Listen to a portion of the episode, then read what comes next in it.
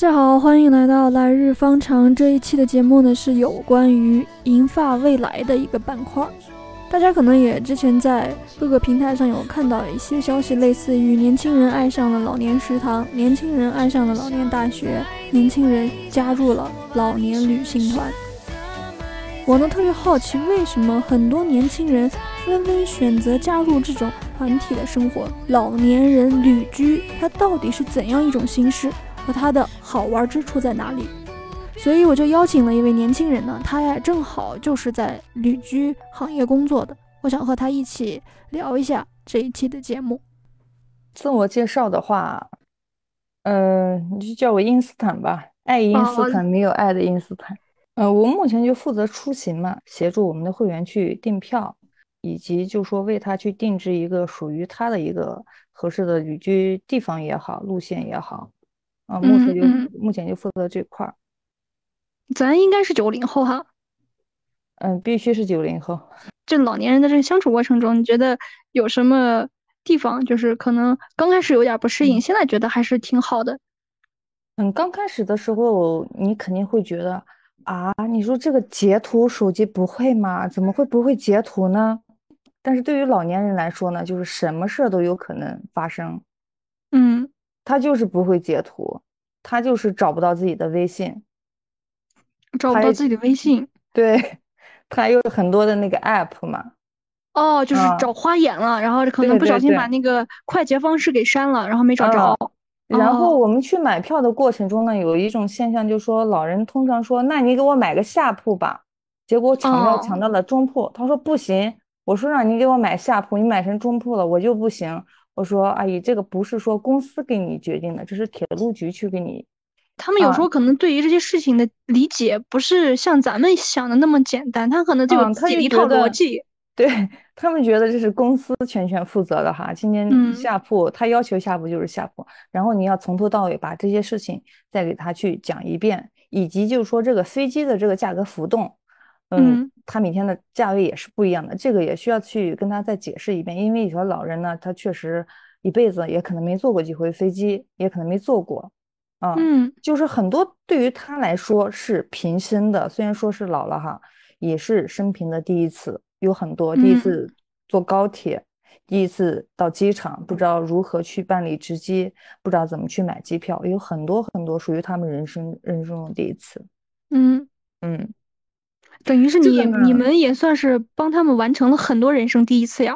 啊，有些阿姨就学会了，就说是会截图了，会使用这个软件了，特别开心。还有的是她可能签了生平的第一份合同，啊，我们有个合，就是成为会员之后我们会有个合同嘛，啊，他会写合同了，挺高兴的。他说他自己写了自己第一份合同，也挺开心，啊。嗯嗯嗯，会会操作手机了也挺开心，也也挺有成就感的吧。嗯嗯嗯啊，要非常的耐心，非常的细心。昨天啊，我那个阿姨她去厦门旅居了嘛，突然跟我说我的这个外甩很不给力，我就理解了半天，我说这个外甩 是什么意思？WiFi。对对对，他没没哦没念清楚是吧？他念成外甩哦。没有，他是打字嘛？哦哦哦哦哦哦，然后一个外一个甩，我说外甩是啥意思呀，阿姨？他就没有再回我话，然后我就后来就反应过来，他有可能说的是 WiFi，就是网络不太好嘛。嗯嗯啊，那你怎么给他远程解决呀？他有基地管家，就是他去厦门旅居了，有基地管家，只不过他是那会儿可能就是想起来我跟他说事儿呢啊，然后他就想起来跟我说一句。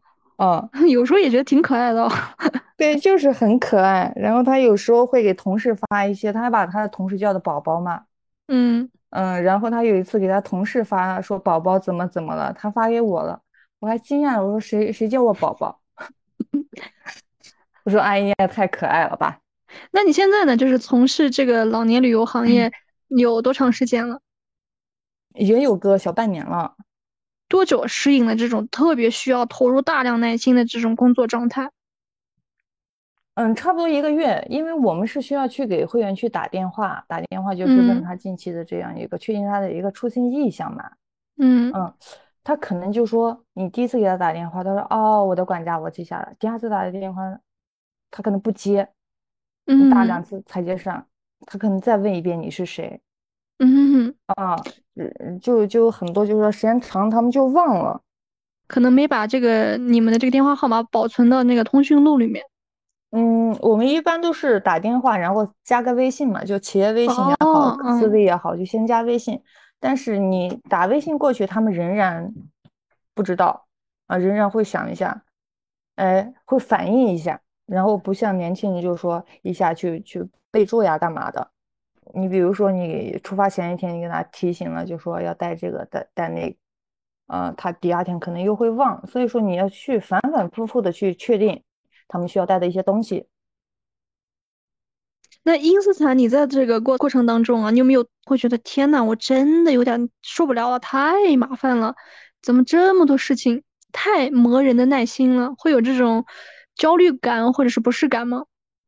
嗯，当然会有，我觉得是一个很正常的一个反应吧。就像我刚跟你说的，你刚给他把票订完，然后过两天他马上出发了，他又忘了，你要打电话要重新跟他说一遍，然后要反反复复去确定嘛。嗯嗯，然后每当你觉得这个时候有点煎熬的时候，你又会想起来，那我不跟他说的话，他把那个钱交了，他因为这个事儿他耽误他出不去了，多可惜，对不对？对他来说是一笔损失，他会有一定的粘性，就会一直粘着你，粘着你，就说你有好多放不下的东西。嗯，那像和他们的这种相处磨合的这种过程当中啊，有没有会？有一瞬间，你会想到和自己的父母的这种关系，因为他们可能是不是年龄和咱们的父母差不多？你会不会有时候会回想到和他们的一些沟通啊、交流啊，或者不耐心的一种情况发生的一种映射呢？有啊，我觉得最直观的一个感受就是，我为什么对自己的爸爸妈妈那么没有耐心，呃，对叔叔阿姨就这么有耐心。然后我就在想，他们平时遇到的问题，那我的父母也会遇到啊。他们可能有些手机也不太会弄啊，从来没有问过我，就是很不自然的会联想到一些。那你回家的话，有没有对你爸妈一下子觉得，哎呀，我要对他们更加耐心一点，说来我来教你们使用一下手机，然后没想到过了十分钟又着急了，会有这种 反反复复的这种情况发生吗？会会会会反复发作。嗯，我觉得这个还没没办法克服，只能说你通过一遍一遍的。嗯，然后你会反复的想啊，我这个叔叔阿姨出去旅游了，啊，这个地方太好了，我也想让我爸爸妈妈一块儿出去，怎么？你会有这种想法？对他这这个工作，他就是，因为他都是一个年龄段差不多的，你会很容易就联想起自己的父母。对对，那像这些叔叔阿姨中啊，他们有没有一些就是玩手机玩的也比较好的那种？我好像也看过网上有报道过，说他这个使用软件呀，然后他这个自我的这种学习能力啊特别的强，有这种的情况吗？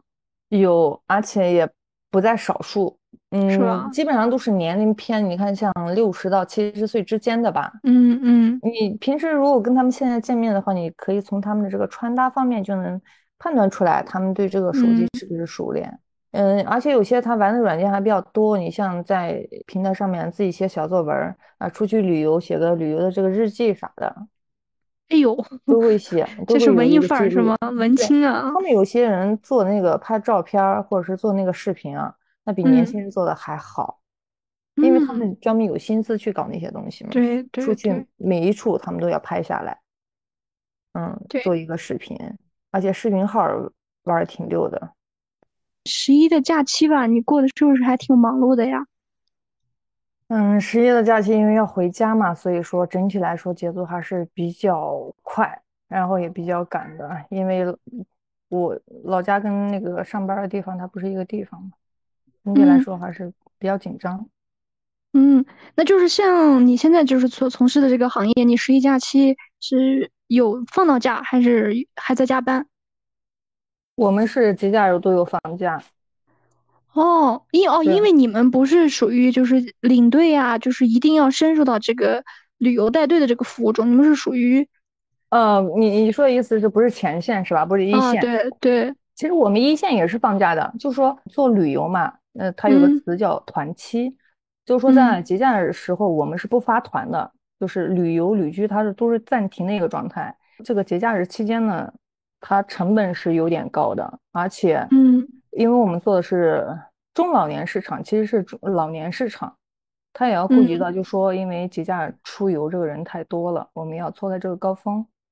哦，对，然后资源上有一个调整嘛，因为老年人他是对于他们来说。嗯，就说周末不存在这样一个概念，因为他有的是时间，他不存在假期或者不假期的，这只是对于年轻人的一个概念。对对对，嗯，哎，我就是这一点，我还当时没想到。对哦，他们的时间因为特别的充裕，所以不用赶着跟年轻人挤时间，一定要在这个国家法定假期内去特种兵式打卡，我们去玩一下。他们是比较放松，我们什么时候走，什么什么时候出发都可以。谁都限制不到我。对，而且你像那个，呃，节假日出游的话，一是买票各方面对他们来说也是个压力，而且人太多的话，体验也不是很好。所以说我们就是错过这个，呃，高峰，然后就是平时出行。过年也是没有的，就除非一些特别特殊的哈，就是一个大型的活动什么的，就很少有说，呃，在什么节假日去出行的，包括我们。周末的话，因为我们是单休嘛，周六的话，我们一般就是一个做旅居的一个发布会，嗯，然后就是周六一整天就用掉了，周天是休息，也没有就说出游呀这样一个安排，就平时都是周内的。嗯，像你刚刚提到那个旅居的发布会，它的内容是大概包括哪些？新项目、新路线的一种发布，还是会在纳新新的一些？呃，顾客，我们是一个会员制的一个体制哈。发布会之前会在各大平台上会投放一定的客资嘛，就短视频也好，还是就是说一些呃公众号也好，嗯，会让他在线上有一个了解，呃，完成一个基础的了解之后，他们一旦了解，他就会去找客服嘛，就是我们的那个平台，他就会了解，然后又对接到我们的工作人员。工作人员就开始去联系他们，跟他们再次去讲解这个东西，会找一些在西安本地的这样一个一些中老年感兴趣的来参加这样一个旅居发布会，就是在会上会给跟他们讲会员制是一种什么样的形式，以及旅居到底是一个是是一个什么样的形式，也有一些我们基地的一个介绍，就是内容比较全面嘛。啊，你入去了之后，你会有哪些权益？你如何报名？价位是多少？然后会享受几年的这样一个权益，都会讲到。然后内容的话大致不变，就是讲这些。每一期来听的人也会不一样。然后有一些特别有意向的，他当场就是会统一加入会员。成为会员之后呢，你合同啊各方面都签好之后会。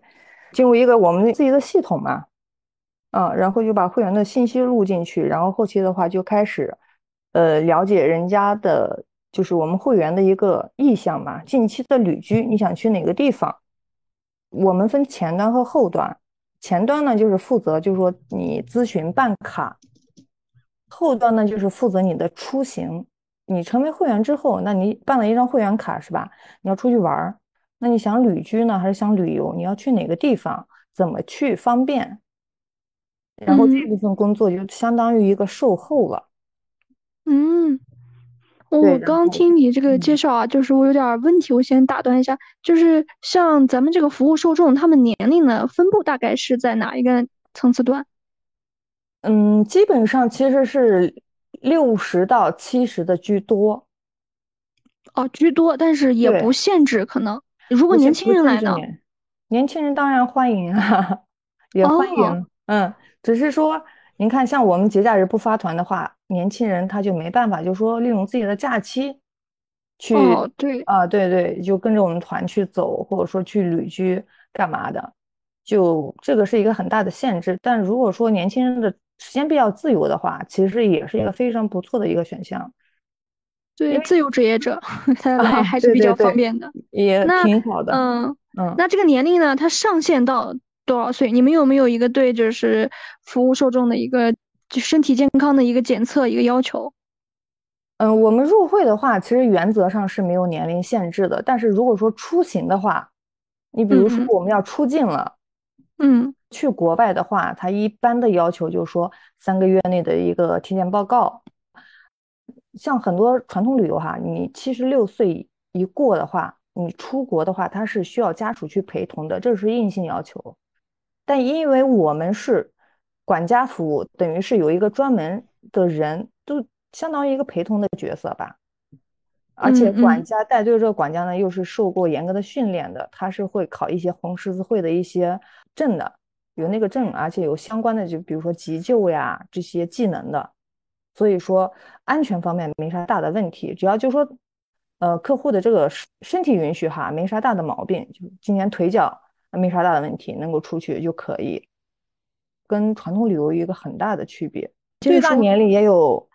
八十多的，八十多的身体怎么样？状态、精神状态？他身体状况非常好，只要他身体允许的话，哎，我们原则上是可允许的哈，允许的可以出去。但是就说，呃，该办的还是要办。你比如说那个体检报告，其次呢，就是说你的子女是否同意。那你就是所说的周六的那个发布会，他如果邀请这些人来的话，需要有门票费用吗？还是免费的？不需要，就直接来听就行了。其实他们等于算不算是你们的一种客邀？客邀，然后现场讲解，然后有一个项目推广。嗯，等于是零成本嘛。但是我们会事先就说确定这些客户的意向，只想听一听，但是也不是很感兴趣的，我们会做一个筛选。虽然退休了，但是你仍然需要照顾家里面的小孩儿，你非常忙。我们是不建议去办这样一张卡的，因为你用我们的话来说叫不划算嘛，就说瞒着家里面的人，对吧？老伴也不同意，坚决不同意，呃，容易引起家庭矛盾的，我们也会劝退。对，嗯，方便问一下，咱这会员价是大概多少钱吗？嗯，会员价最初的它是从八百开始，一直涨到到现在是两千六百八这样一个定位。嗯，逐年在增加，因为成本也逐年在增加，而且这个会员费呢，它是不会再去下降。我可能就说说我会给你赠一些东西哈，就嗯，因为公司还有就是康养方面的嘛，沙疗也好，我可以去赠送这些东西，但是不会说就说这会员费去降低，因为它成本一是成本在上升，二是这个突然一下降价的话，对于以前的人来说。它就有一个心理上的一个不平衡啊。嗯，那像这个会员，它所包含的服务具体有哪些方面呀？嗯，最核心的还是管家服务。老年人他的需求是非常非常细的。你比如说，小到一个手机的使用，都是需要管家去协助的。嗯，他的这个协助就是说，在旅游的过程中，比如说他要拍个小视频，他不会用。然后管家来协助是吧？对，哦，这也是一个服务的一个内容，相当于是一个比较硬性的一个内容吧。就是说，你今天这个不会，管家不会不管的。嗯，一个管家都要负责多少个这样的张者？嗯，就目前来看的话，其实有两到三百是是有的。一个人要负责这么多？对。而且要服务的很详细，就说管家的这个其实工作体量还是挺大的，但是质量呢，同时是通过管家的这个人数来去做一个平衡的。你比如说，我们前期你你咨询办卡哈，它有一个前端的管家叫呃咨询管家嘛，嗯，把这些旅居的玩法去给你讲清楚，然后到后期的话，它有一个出行管家，你成为会员之后你要出行嘛。嗯出行管家，嗯，跟你沟通你这个票。如果说你不会买票的话，会协助你去买这个火车票也好，机票也好，包括怎么从你出发地到你的旅游地，嗯，最佳的交通方式也会帮你去筛选好，然后告诉你是嗯怎么走最方便，嗯，以及平时协助打车呀，这都是出行管家来负责的。而到了基地之后，我们叫基地哈，就比如说你要去云南玩。前端咨询好了，你办卡了，然后你要出行，出行管家帮你去订到车票，然后直到你安全到达基地为止，然后就基地的管家会负责给大家办理入住，办理入住之后还要查房，还要就是说，呃，给大家组织这几天的一些活动也好，还是说去玩的景点也好，都会协助这些东西。然后是由管家亲自带着大家去玩，还有一个导游嘛，导游一般都是会请当地的这样一个导游。嗯，那像咱们这个旅居的这个基地，它这包括有哪些地方？全国现在有多少个点儿？一百六十多个。青海省有吗？嗯，青海目前没有，因为这边是，就是海拔比较高，可能不太适合年龄大的长者过来玩，是吧？还有一个可能也加上季节气候的原因，还没发开发。嗯，它它主要是我们叫旅居嘛，所谓的旅居这样一个概念，就是说你住到一个地方，你慢慢去玩。但是像青海呀、像西藏啊、新疆啊，它不太适合人长期去居住。你住到一个地方，你去玩的地方特别远，你来来回回只是一半时间在路上，你体验很不好，而且对于长者的身体来说，呃，也是一个挑战。所以说，我们的基地一般都是非常宜居的一个地方，山清水秀，交通便利的一个地方。哦，啊，避暑的话，有贵州的呃数个基地，嗯，湖北有几个基地，就是比较凉快一些的地方都有基地的。冬天的话，它一般是云南。海南、三亚，这就是这些比较暖和一点的地方，都会有。海南呀、三亚去的最多的是不是咱们东北那边的？嗯，西北的也挺多的。但是今年的话，有一个很怪的现象，就就是今年去海南的人真不多了。我们只是相比较说，去年哈，就是往年这个相对来说比较少，但总体来说还是比较多。说今年去云南的特别多。哦，今年去云南的多，我还以为去新疆的多呢。我看最近的网上老是在说，今年新疆的接客量特别的大，嗯，可能是年轻人。新疆那个它不叫旅居了，它叫旅游，它叫旅游是吧？对，它叫旅游，就说我几个地方几个景点，我连起来玩。但是我们的客户主要就是老年群体，然后旅游的话跟传统旅游它是有很大区别的。首先节奏上来说啊，因为年龄段都差不多嘛，节奏比较缓慢。其次呢，它是由管家和导游双重去服务的。像今年啊，在云南那边，他们比较火的地方是哪几个？嗯，你像弥勒这个地方，我不知道你听过没？好像不是经常听到。很小众，但是很美的一个地方，比较宜居嘛，很适合老年人，因为它气候呀、植被啊各方面，就说氧气啊各方面比较充足嘛，就挺适合去嗯养老。景点也其实也比较多，还有就是腾冲这些，我们平时我知道，对你昆大丽就不用说了，那就是老少皆宜的话，大家都知道耳熟能详的一些地方。那还有像芒市，芒市我不知道你听过没？听是听过，但可能没有完全没有太多的概念，是吧？对对啊，呃，很多老年人他都挺熟，因为我刚开始做旅游的时候。好多地方我也没有听过，但是我们的客户群体他们知道，因为他们喜欢旅游嘛，也去过很多地方，对他们知道的有时候甚至比我们都多。你听说过云南会有专列吗？没有吧？云南专列没有，从来没有听说过吧？你看去云南那个地方，它本来都是大多数都要在昆明去中转的，但是会在十一月份。云南会出一个专列，就是你坐那个专列可以去很多地方，就跟东北那种专列是一样的，软卧，然后有充电的地方啊，就等于是昆明局他们推出的一个旅游的一个路线哦。目前嗯嗯，近期好像试了一次，然后在十一月六号的话会郑重去推出。我们现在查我们各自的平台都是查不到有这趟列车的。因为它属于一个试运行的这样一个阶段，对，就在十一月份的话，它会推出，到时候我们大家都会看到那条线。嗯，不错不错，那你这等于是一个独家小道消息是吗？啊，小道消息，哎，真不错，真不错。对对对，行。那像你们公司在做这个广告推广的时候，最主要使用的一个渠道是哪？微信吗？我我们有自己的小程序或公众号啊。嗯，你们就是统计过没？如果要是在其他的这个 app 上面，就是想要推广相关的这些信息的话，受众他们使用最多的是哪一款软件？嗯，抖音是一款。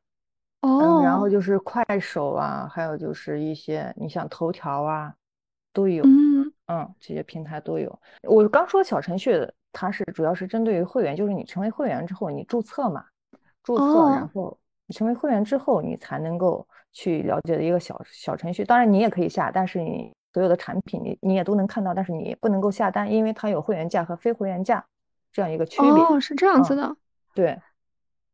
那像你们的这种旅居的这种管家，他就会负责来这边玩的，他所有人的一个衣食住行、吃喝拉撒，对，全权负责。嗯，然后我们团的话，一般不会隔，像旅居的话，一般都是十人成团，就十个人就可以，就是有呃线下的管家去负责了，就成团了。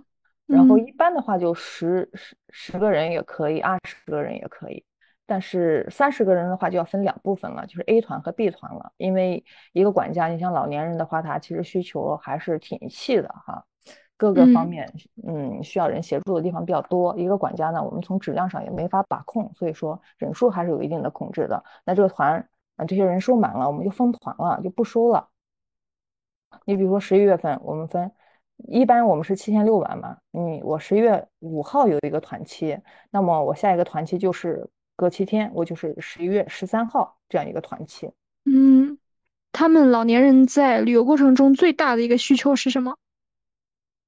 嗯，就是需要寻求帮助的话，按照产产品的这个流程来说，你看他前期需要什么？前期需要有人告诉他哪些地方值得去玩儿，到中间这个环节，他需要有人给他去买票。这其实是很大的一个工作量，因为一些平台他自己没有用过，他不知道是什么意思，买几点到几点的合适，他不会操作那些平台，然后就出行管家去负责。这是刚需，就是有些还手机都不太能会用哈。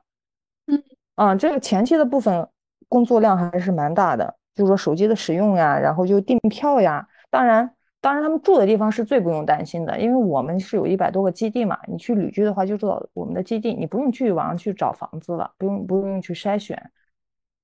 旅居的费用是不是已经也包括在他们的那个会员卡里面了？其实，嗯，会员卡呢，它相当于是一个门槛费，它不是一个储值卡。哦，啊，它是一个会员费，也就是说，你最直观的一个。嗯，点是什么呢？就是说，你成为会员之后，你可以免费入住到我们一百六十多个所有的基地里边。嗯嗯，那那这个基地的入住环境呢，有没有标准？是双人间、单人间，还是？它的一个大的一个标准是根据当地的一个经济条件。你比如说，我们住到西安，我们可能住的都是酒店哈。我那我们到云南那种地方呢，它跟大环境有关系，它都是一些民宿。所以说，它整体上有一个差异，嗯，是，但是能保证的是，嗯，起码干净卫生。嗯，那我们也会考虑到我们的这个会员是不是入住的是否舒适。我们的基地有些是我们自己的基地哈，有些是我们去找一些酒店去合作的，是一个合作单位，就是一签我们跟人家跟人家签十年的合同，去长期合作的点，就是总体来说比比较靠谱。肯定能够保证人家是有地方住的。其次，环境呢，因为我们是做一个会员制的，我们要服务，甚至要服务终身的，不是说啊一茬子买卖，像那个旅游团那样，是吧？你这次入住体验不好了，那好，我我有下一波人等着，这些人是需要反反复复去住的，所以说在住的这块质量还是有一定的把控。再就是一些适老化嘛，我们一般合作都说，呃，最起码是有电梯的。那像如果说当地的这个条件达不到的，那么都是比较低的一些楼层，而且你像行李啥都是由管家去负责，积极管家，呃，去帮着提行李啊，去办入住啊，就嗯方面就说没有太大的顾虑和问题。那像你们这个会员费，它是一年一交一续费吗？嗯，我们目前的这个政策是。一年，然后赠送两年，等于是三年，两千六百八。你看，像我们的基地是免费入住的，但是你在出发前，你还有一个订单是需要去支付一笔费用的，这个费用叫服务管理费。我刚跟你提到，就说你看，像在西安和云南，就我们拿这两两个地方来比较的话，西安的它是酒店。然后云南的那边是民宿偏多，那么这两个地方的服务管理费也是不一样的。基地服务管理费它不是房费的一个变相的一个命名哈。我们最高的，我们有一个价格区间，就是四十八到八十八之间，不会有八十九一天的。嗯，它不是房费的一个代替。它，你看，像我们合作那些酒店，它的服务人员是不是需要一定的工资？它的布草费、它的电费，就相当于我们买了房之后，我们是不是要交那个物物业管理费？嗯，对对对，是这样一个概念。嗯，而且不同的地方服务管理费是不一样的。但总体来说是四十八到八十八这样一个价格区间，你哪怕是在三亚，也是每个人只有八十八一天，服务管理费，嗯，房费是免的。吃的方面，饮食怎么来给他们提供呢？嗯，饮食的话，像旅居的话，一般在我们的基地，它是含早餐的，就是一个简易的一个早餐嘛。旅居的这个团期一般是七天六晚嘛，那这几天呢，因为他们还要去景区玩。你比如说，你去云南玩，你到云南这个基地住了之后，那么花多少钱是有你根据你自己的经济条件来定的。你今天如果说你想吃个五块钱的，那么你就去吃个五块钱的东西，也会有管家就说去给你推荐当地特别值得去吃的东西，也可以帮你去订餐。我们不会有一个打包价的形式去放在旅居这个里面。是因为有些老人呢，他身体状况不一样，他有些有糖尿病，那么他这个团餐里面就不能有一些，就是说糖尿病不能吃的东西。那你如果说都含进去的话，他今天把这个钱交了，那么他不能吃这个东西又不能退，对吧？嗯，所以就说，嗯，非常自主，非常自由。你今天如果说你经济条件好，你可以去吃好的，你身体允许你就吃这个东西，你不允许你就吃别的东西，是钱在自己的口袋里面自己说了算。嗯嗯。就等于说，是不是就可以这样理解？就是，呃，我们去这个旅居基地的这一段路的这个门票，是你们公司可以给他们打包式的给他们订票，或者是给他们处理。但是如果他们到了目的地，想要自己出去到处玩的话，是不是需要一个管家的协助，帮他们订票呀，或者是预约呀？或者是买东西，对对对，这这这这都是由那个管家去负责的。比如说我们去一个地方的话，啊就是周围可以玩的地方是在我们前期的这个订单里面去呈现的，就是这个地方有哪些好玩的。决定定这个地方的时候，你是可以看到这个基地的一些照片儿，以及这个基地周围玩的一些东西，周围的景点都会看到，都是在你出发之前你会有一个大概的了解。到了之后呢，然后由管家去负责给大家组织一个见面会，大家互相交流认识一下，然后大家一块出去玩。团体的好处在于，就说你比如说你有一堆人出去了哈，比一一两个人肯定要便宜一点的，而且很多老人他是免门票的嘛。然后我们就把这个地方的攻略做好，大家一块去。今天你觉得你不太舒服，你的腿脚不太舒服，那么你可以住到基地，不跟大家一块出去，车费啊各方面你就不用再付了。嗯，我懂了。有些基地它也有那个什么书画室呀，然后有一定的活动的一个空间。接没接待过？就是一个团十个人或者十五个人，大家都是互相认识的。嗯，也有，因为他办会员哈，有些人他是一个人，嗯，老头也想办，然后自己的朋友、自己的同事啊也一块加入，那么大家商量好一块去这个地方，都是积极去出出去的。我觉得这个挺适合什么同学聚会啊，大家攒一个局是吧？到一个地方去玩一下，还挺好的。什么三十年、四十年同学聚会这类的。对，因为有些老人呢，他其实很怕孤独的，他出去了必须得有个伴儿。那么他的这个伴儿呢，有一种呢，他就是互相都认识，然后都是会员，然后大家一块儿出发。平时在店里面啊，我们的门店里面有各种线下的一个活动，会组织他们一块认识。然后大家认识了，觉得都差不多，可以玩到一块，可以说到一块，大家去一个地方就可以一块约着一块去了。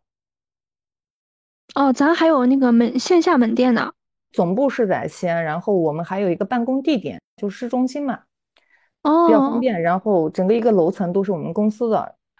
比如说啊，我们每个月都有那个生日会，就是十月份过生日的啊，大家邀请一块来过生日，就公司免费的哈，给大家去买一些小吃啊，生日蛋糕。我们这个产品也是一个社交平台，嗯，大家一块可以互相认识，过个生日。平时也有趣味运动会啊，呃，甚至有单身的这样一个派对啊，像一些单身的叔叔阿姨，他们虽然有点害羞，但是他们也愿意去参加。嗯，然后互相认识一下，然后也有各种才艺表演嘛，你唱歌跳舞。大家认识了之后，你比如说才艺表演，嗯，哪个阿姨舞跳得好，那么她就有可能成为将来就说很多喜欢舞蹈的阿姨，那么请这个阿姨来当个老师。哦，这还不错。请那个摄影好的叔叔来当个摄影摄影老师，然后有一日游啊，像这种平时研学的这些线路呀，嗯，让叔叔带着大家一块儿去组织一下，也相当于他们在就业了嘛。哦，等于是在就业哦，对对对对，对，也就是这这块也有，有个特别那个摄影特别好的叔叔，因为他拍照特别好看，然后很多叔叔阿姨都愿意跟他一块儿去玩儿。嗯，那这个叔叔带出去，然后等于是教大家拍照也好，还是给大家拍照也好，都等于是一个朋友之间一个免费的一个。啊，是就是脱单交友那种吗？啊。都有这样一个活动，而且是免费去参加的，因为你今天是会员，你的会员权益里边就有免费去参加我们组织的这些活动的。哦，它这个还挺丰富多样的啊！是只要你有时间，每天都有活动，你甚至可以每天都来。平时来公司。妈呀，你们这边有没有每天都来的人？天天给你们打照面，都熟了，熟门熟路的。每天你说每天都来的还真没有，但是你说一个礼拜有个四五来个四五次的还真有。他们就是，其实也就是一是不需要带孙子了，二是时间确实也自由，那随时可以过来，随时可以就是参加活动，各种各样的活动。咱们这边有没有针对爱人和艺人的这种活动的分类？可能性格比较的内敛，他可能不太适合参加那种大型的陌生人的一个聚会呀什么的。我们默认为老人都很孤单，但是我们从人这个角度去出发的话，你。也有，就是说特别内向老人，也有特别开朗的老人。但是我们一般会鼓励内向的老人，鼓励他去认识其他人。嗯，到那个年纪了，我们普遍的一个认知是，性格是啥样的，他都是怕孤单的，他也愿意跟别人多说说话。就是，嗯，这个跟年轻人有很大的区别。年轻人可以宅一天，但是老年人宅一天，他真的会觉得很孤单、很孤独。嗯，比较困难的一点，因为我们没有老过，所以我们可能真的无法特别的感同身受去理解他们内心的那种孤单感呀什么的，具体有多孤单，然后他内心的那种恐惧啊，或者是想找人倾诉那种欲望，我们可能没有办法说是特别的感受到。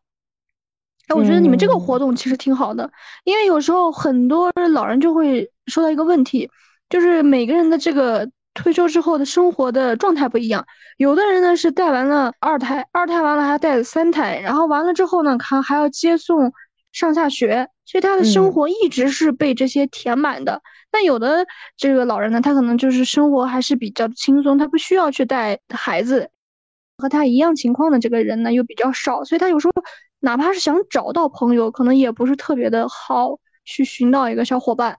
就像我们年轻人找搭子，他们也需要找个搭子。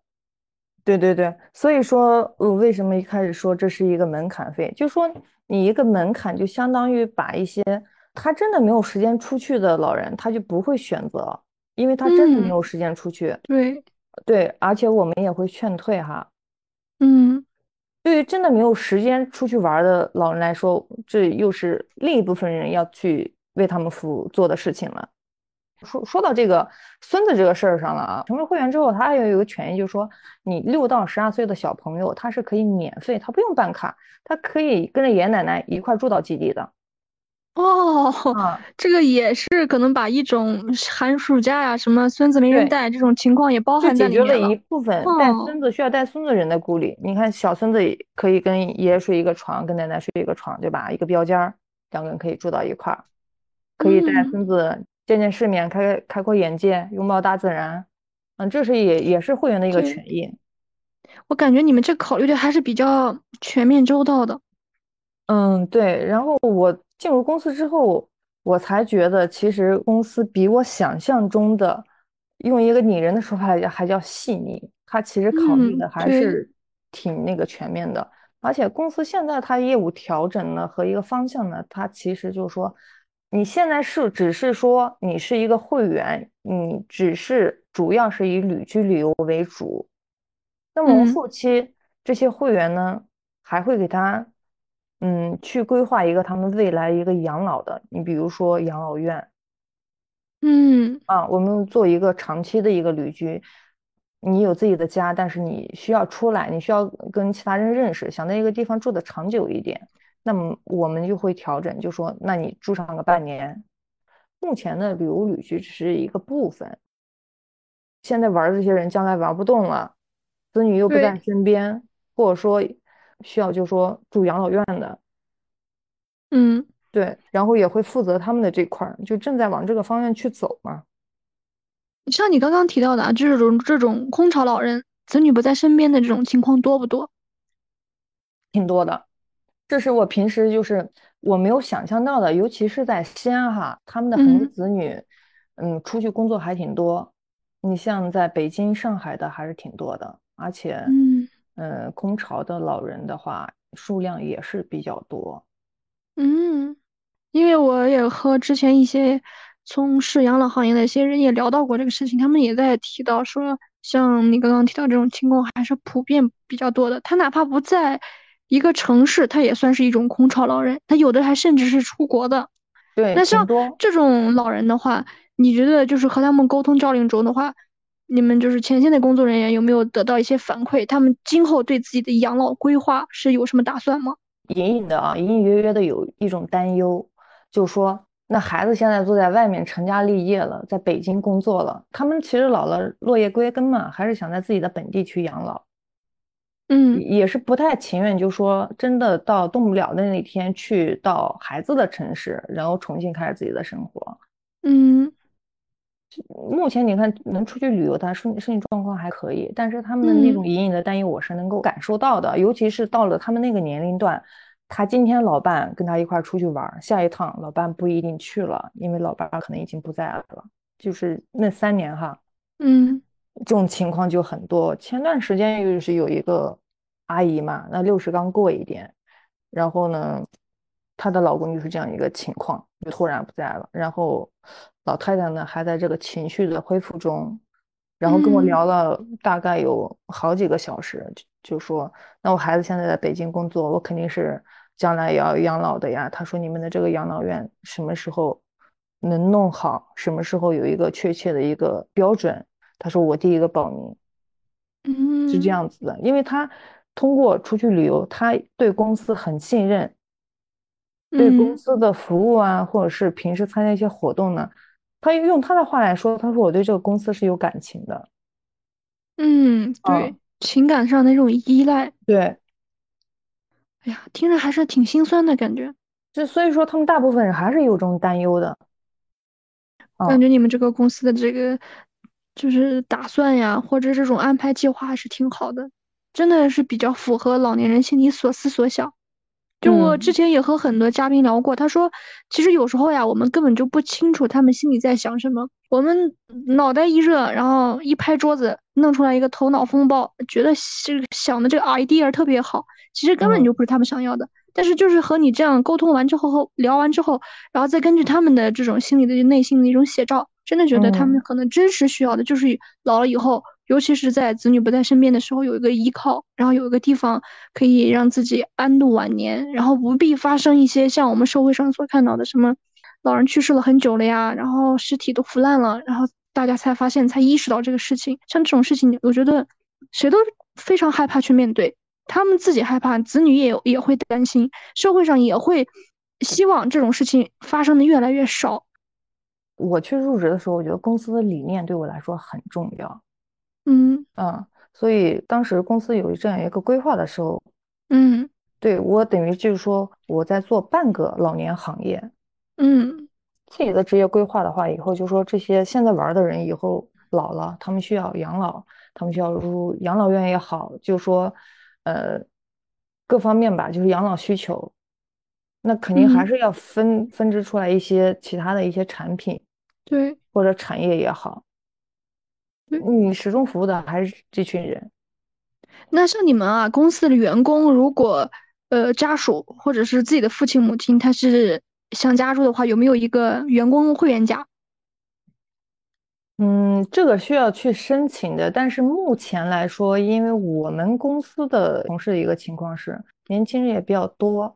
我们自己的父母呢，目前就说还是有他们自己的事儿，并没有完全退休。嗯嗯，按我自己的意愿的话，你说我愿不愿意给我父母办张卡，让他跟着我们公司玩？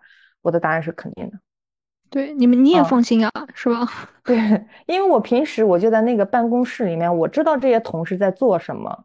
嗯，我知道他们是怎么对待我们现在这些会员、这些老人的。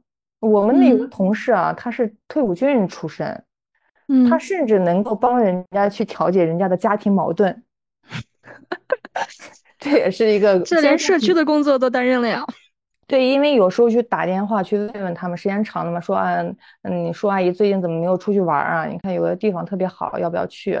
啊，说最近啊，我身体咋了？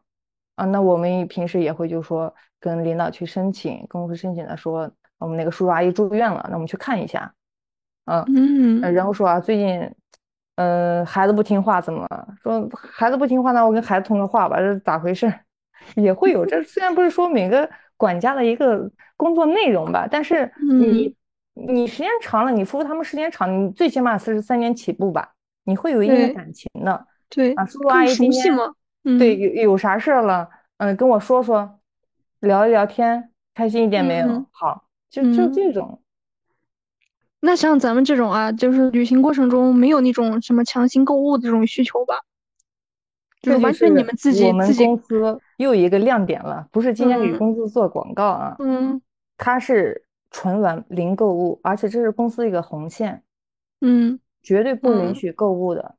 它引起过一个因因为购物发生的一个投诉，是因为那个叔叔啊硬要买那些景区里面的东西，特别贵，特别不划算。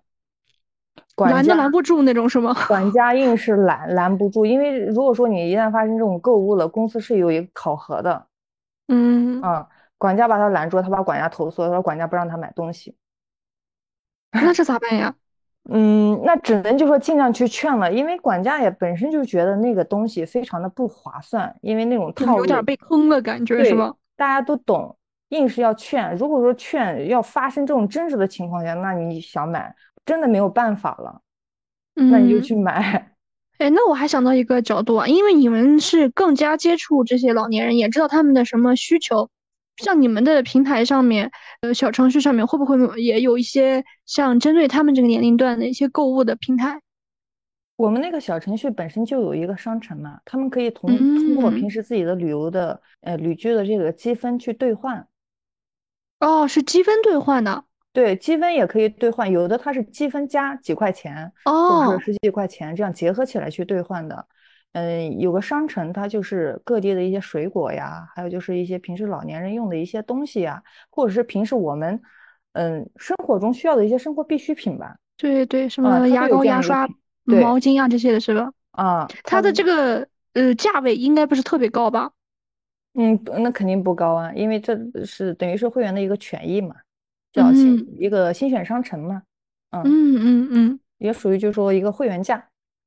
咱们这个会员平台上卖的最好的是哪一款产品？这个商城它虽然在我们的小程序那个板块里边，但是我没有去着重的去介绍统计哦。对你今天感兴趣去买一下，不感兴趣的话，呃，也没有人就说非得就说像介绍一个产品一样去给你介绍。嗯，弱化的这一部分不是刻意去弱化的哈。就说它有这个东西，就你因为这个不在你们的这种服务的一个特别主要的一个板块嘛，福利延伸，你想要去买的话，就是你就你就自己去购选，是吧？嗯，对。如果说你不满意的话，你也可以像其他平台一样，你可以去申请退货呀。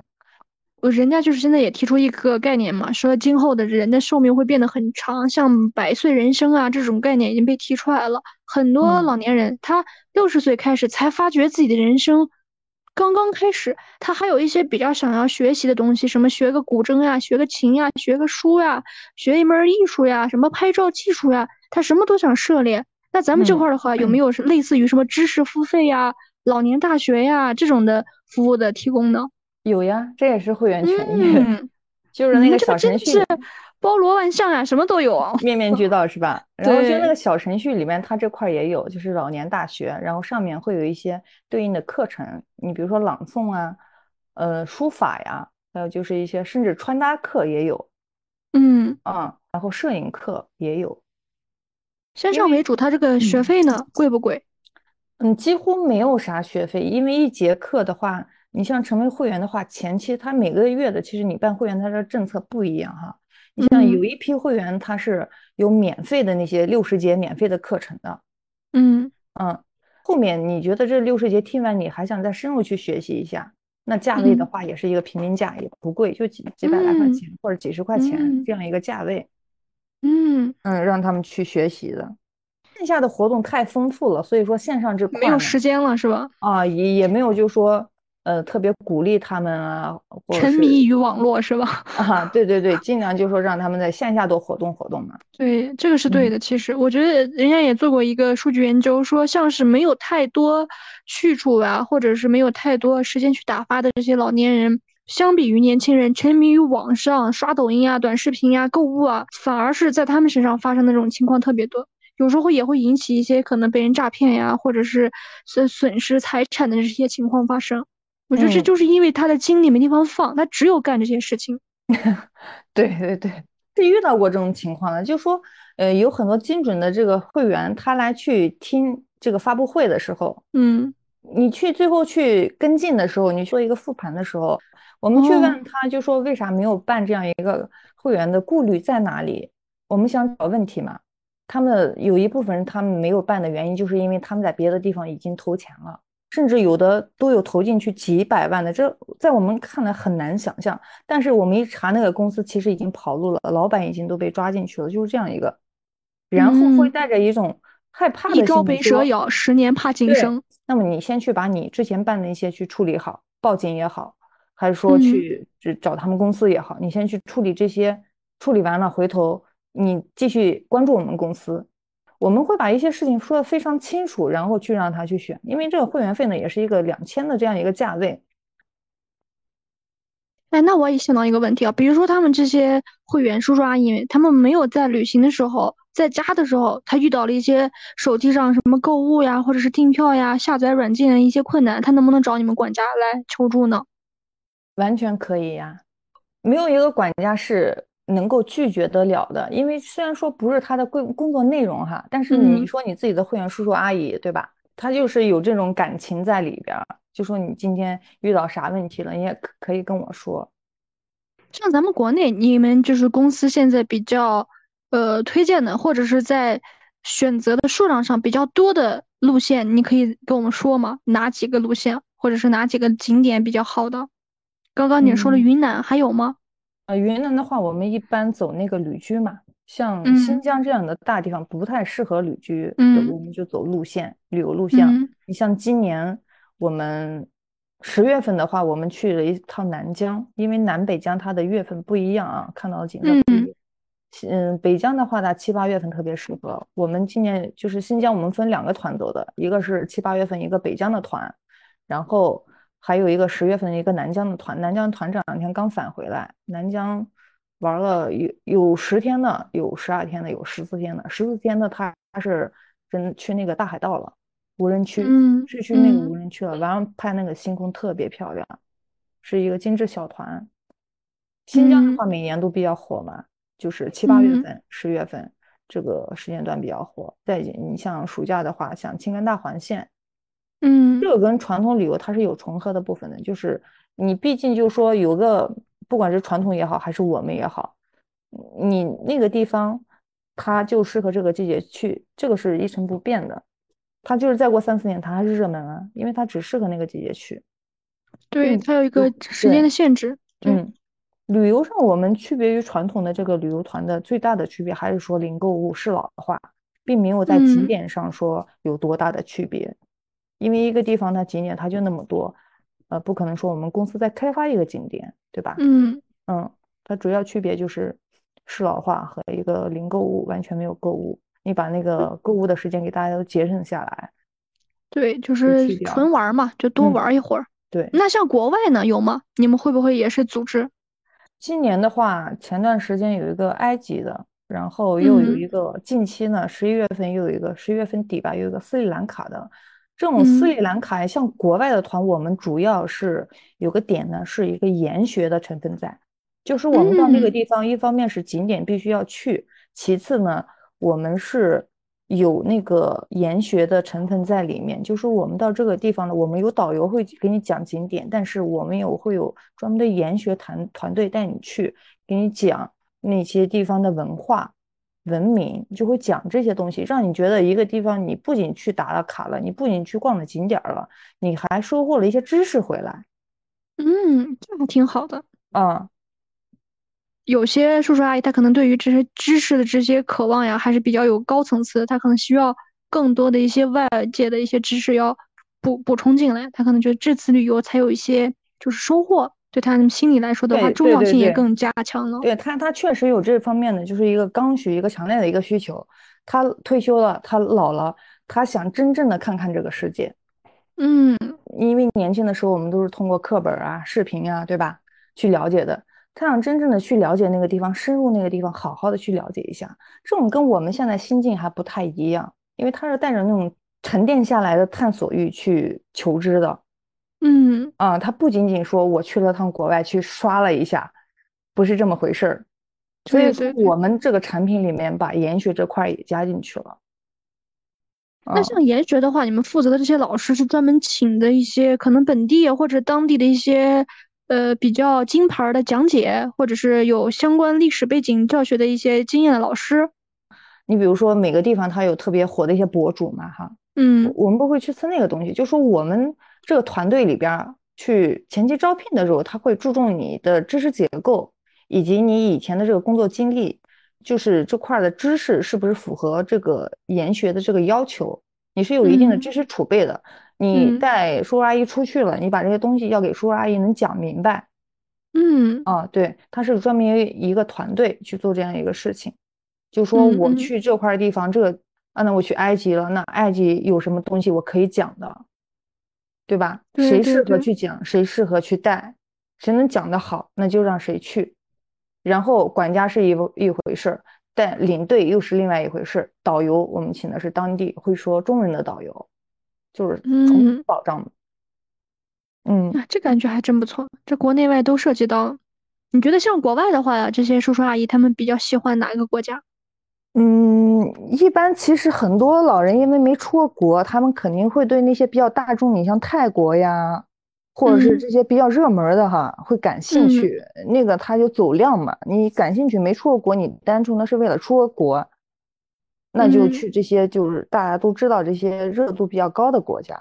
但是我们主要做的还是一些比较小众的一些国家，你比如说斯里兰卡，嗯，对吧？你像埃及那样一个。文明色彩比较厚重的这样一个国家，对对，四大古国嘛，是吧？啊，去做这样一个出今年的出境产品，一个是埃及、斯里兰卡，然后后面还会有一个摩洛哥。哦，啊，这样一个行程去，那个应该到年底了吧？